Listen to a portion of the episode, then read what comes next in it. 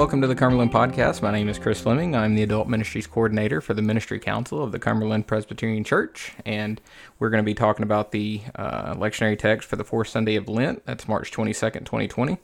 Uh, before we get into that, just know that as a denomination, uh, we're praying for one another. We're serving one another during this time. As churches are closing, some churches are staying open, some are just doing streams at home.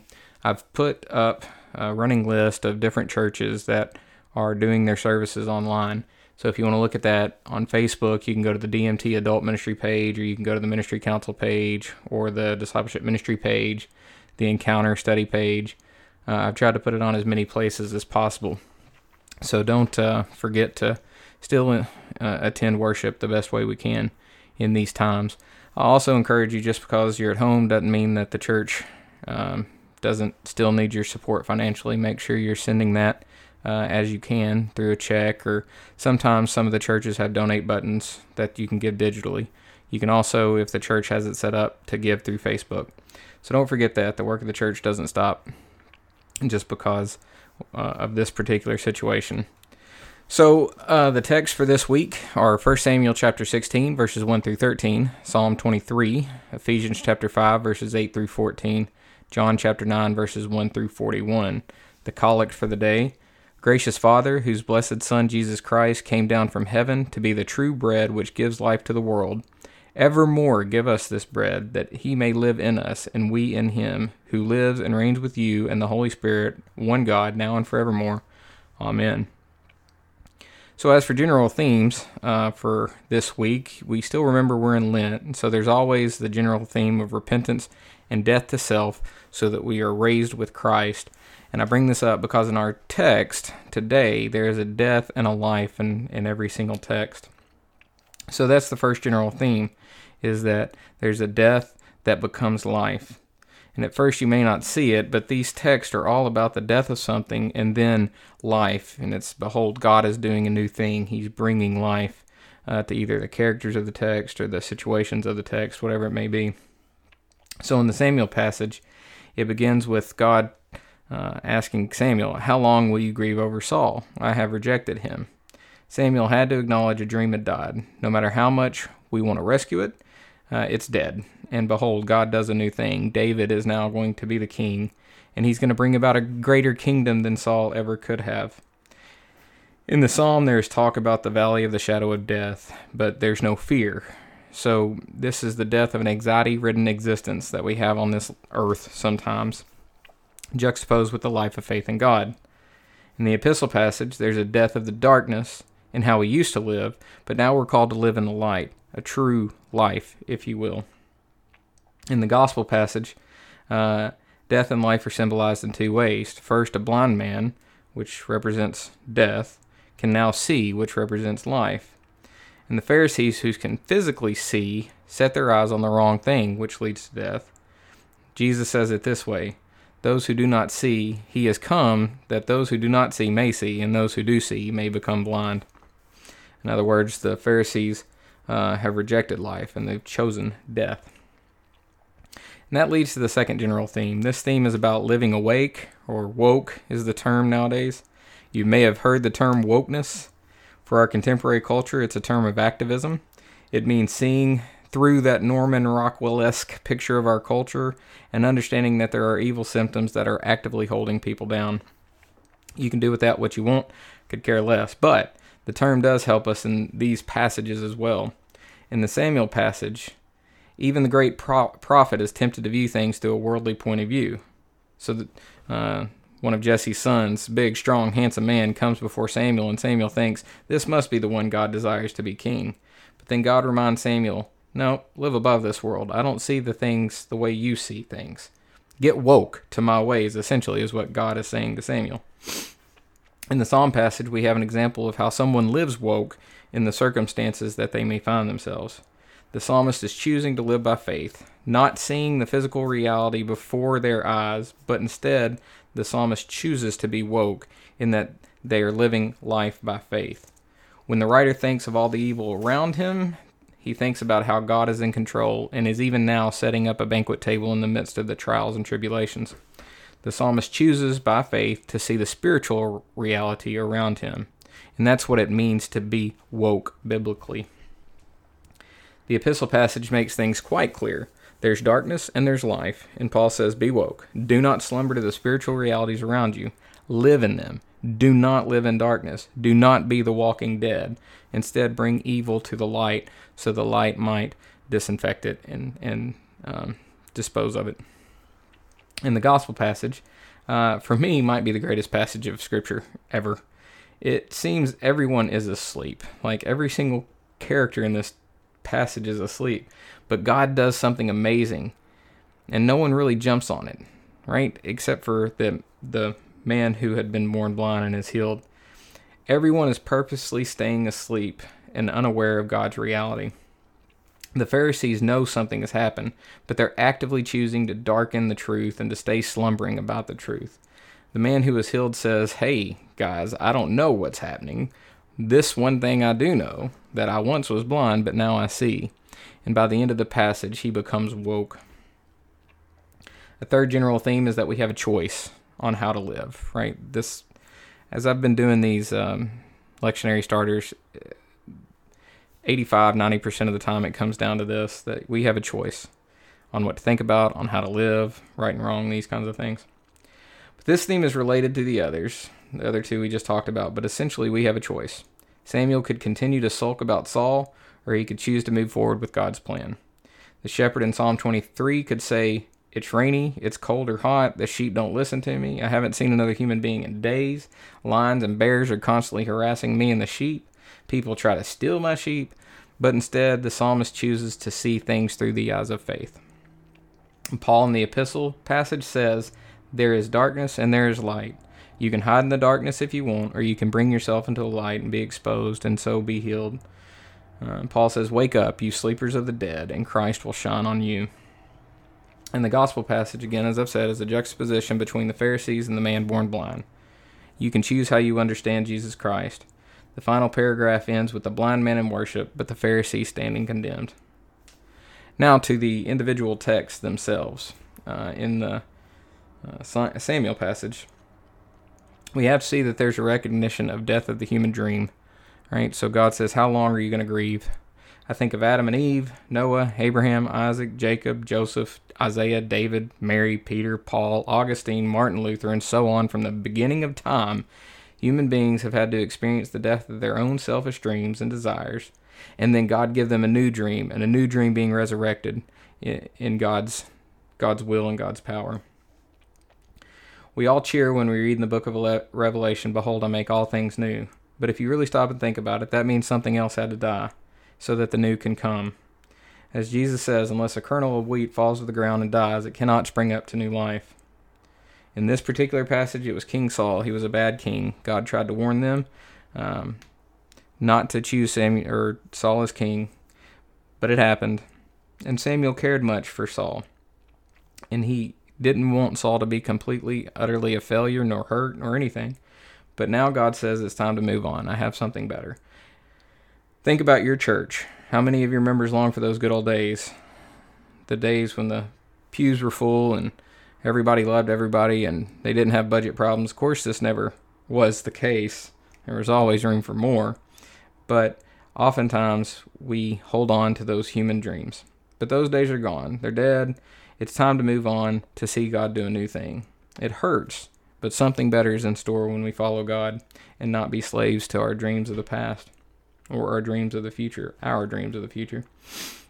Second, humans cannot overcome this um, death until they're seeing through the eyes of faith. Uh, that's why our churches are oftentimes frozen. That's why uh, sometimes uh, people can't move on to what God has new because they're in, enslaved uh, to the past or to their own dreams. Saul could not comprehend the choice of God because he still thought he was still thinking from a human point of view. But God invited Samuel and us not to look at things through our own physical sight, but through the eyes of faith. And of course, we have an illustration of that in the Psalm passage. We submit ourselves to God. God puts new lenses on us so that we can see things anew. We can become discerning and wise when we're submitted to God, and we can behold the new things which God has planned. After David, um, third, God's plan may take time. We work, we wait, and we're formed and readied for a new thing that God is doing. After David was anointed, it took 15 years for him to be recognized as king. Was this because God was slow in, his keeping, in keeping his promise? No, it was because God was preparing David and Samuel and the Israelites and everyone else in God's own time to do God's work.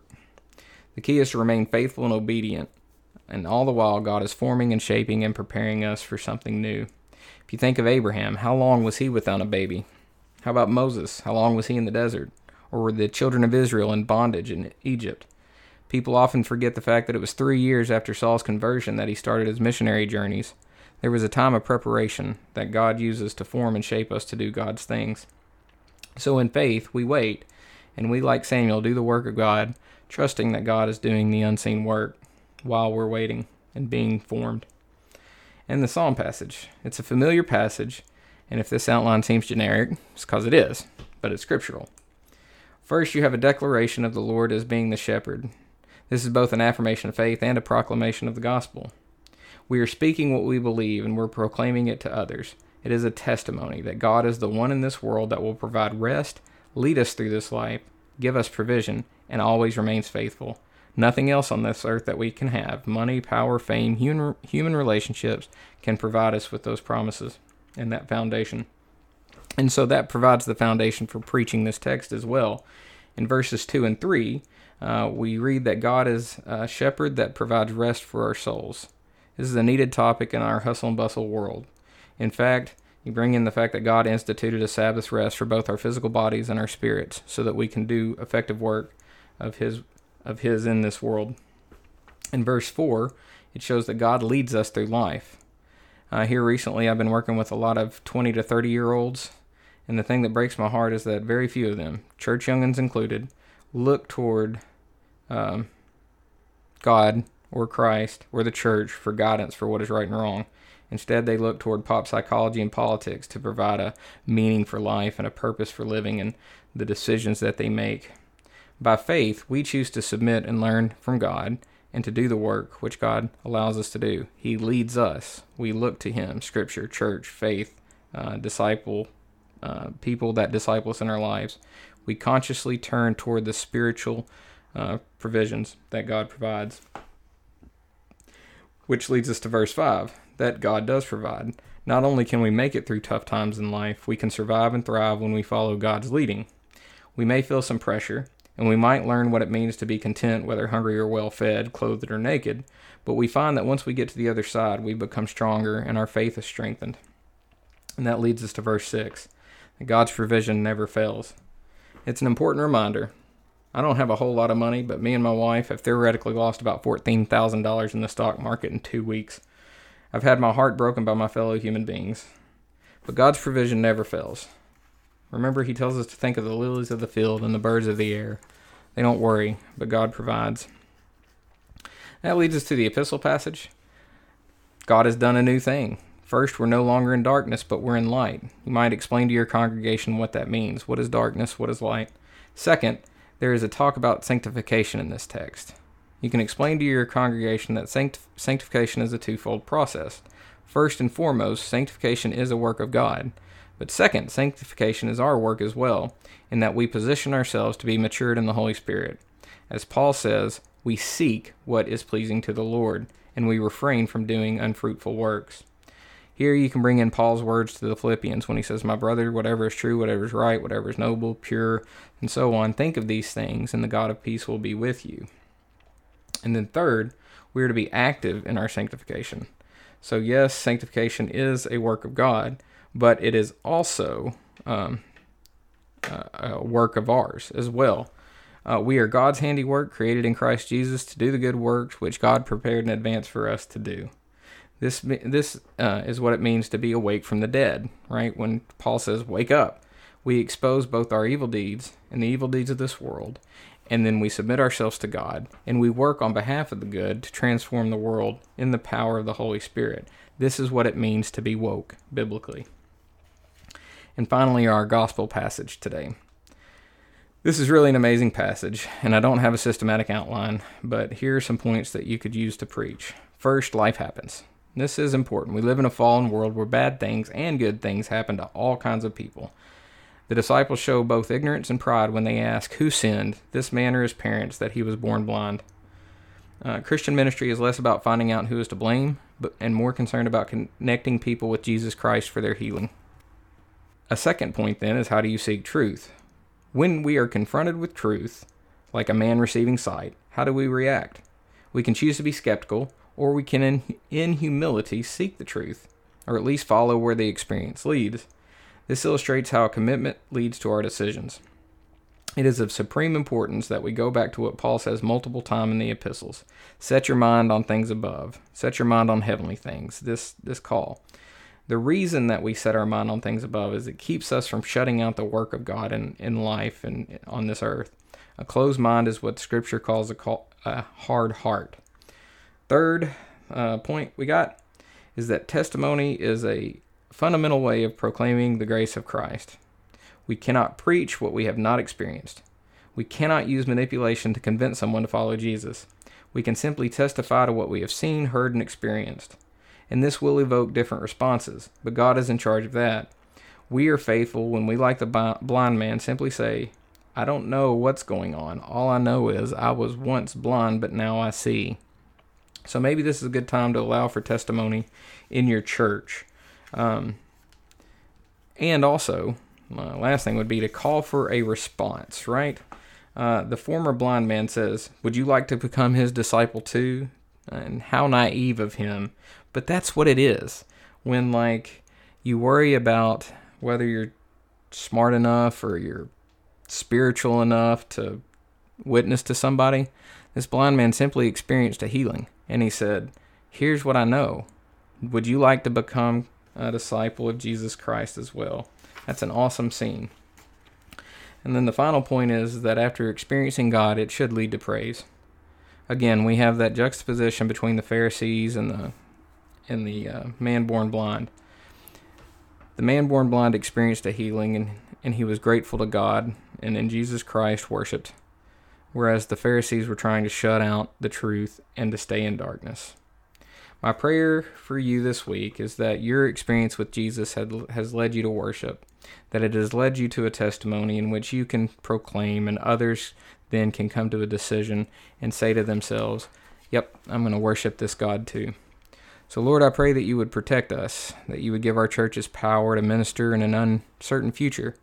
Um, and even though we don't know the future, we entrust ourselves to you because you have a good future in store for those who love you and are called according to your purpose. So give us power in our speech, give us discernment in our decisions, and give us wisdom as we try to figure out what pleases you. It's in your name we do pray. Amen.